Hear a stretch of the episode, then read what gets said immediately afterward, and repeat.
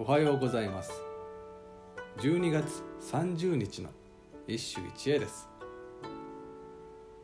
新古今和歌集より徳大寺実貞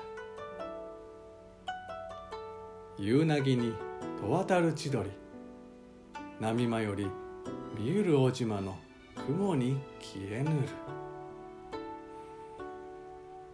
夕なぎに渡る千鳥。波間より。見ゆる小島の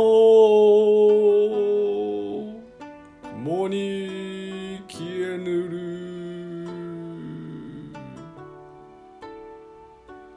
百人一首でも純風景画の名手は存在感が薄い。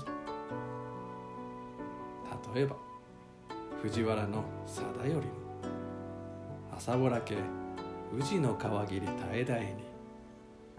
現れ渡る瀬瀬の網代木。や秋助の秋風にたなびく雲の絶え間より。燃え譲る月の影のさやけさ。そして今日の徳大寺実貞も残念ながらその一人だろう。百人一首ではホトトギス泣きつる方を眺むればただ有明の月ぞ残れる。と鳥の声の名残にぽつねんと浮かぶ有明の月を捉えた。今日の歌も趣向は似て夕なぎの自分。波間の千鳥が小島の雲にほのぼのと消える様を読んだ。いかがだろう。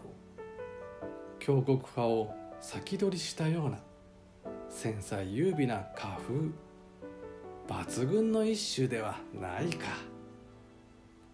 しかしこれら風景画は読み飛ばされ九段の百人一首も恋歌ばかりがもてはやされるのはひとえに現代日本人の風景の再生力が極めて欠落したためだ。